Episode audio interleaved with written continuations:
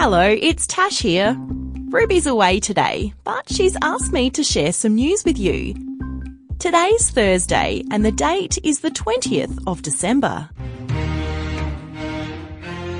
What do you know about the country Egypt? Ooh, I know one fact. It's famous for its pyramids. They're those triangle shaped structures created by ancient Egyptians a very, very long time ago. They're actually tombs, and it's where they buried their kings and their families. Over the years, archaeologists have uncovered many old tombs, and they've just discovered another one right near a pyramid. This tomb dates back around 4,500 years and belongs to a really important person.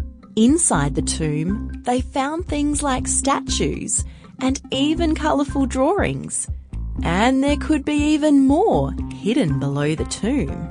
Ooh, how exciting. So we'll just have to wait and see if they find anything else. And that's the end of news time for today. But if you'd like to listen to all the news of the week, look for the news time clock in the ABC Kids Listen app. Let's catch up again tomorrow.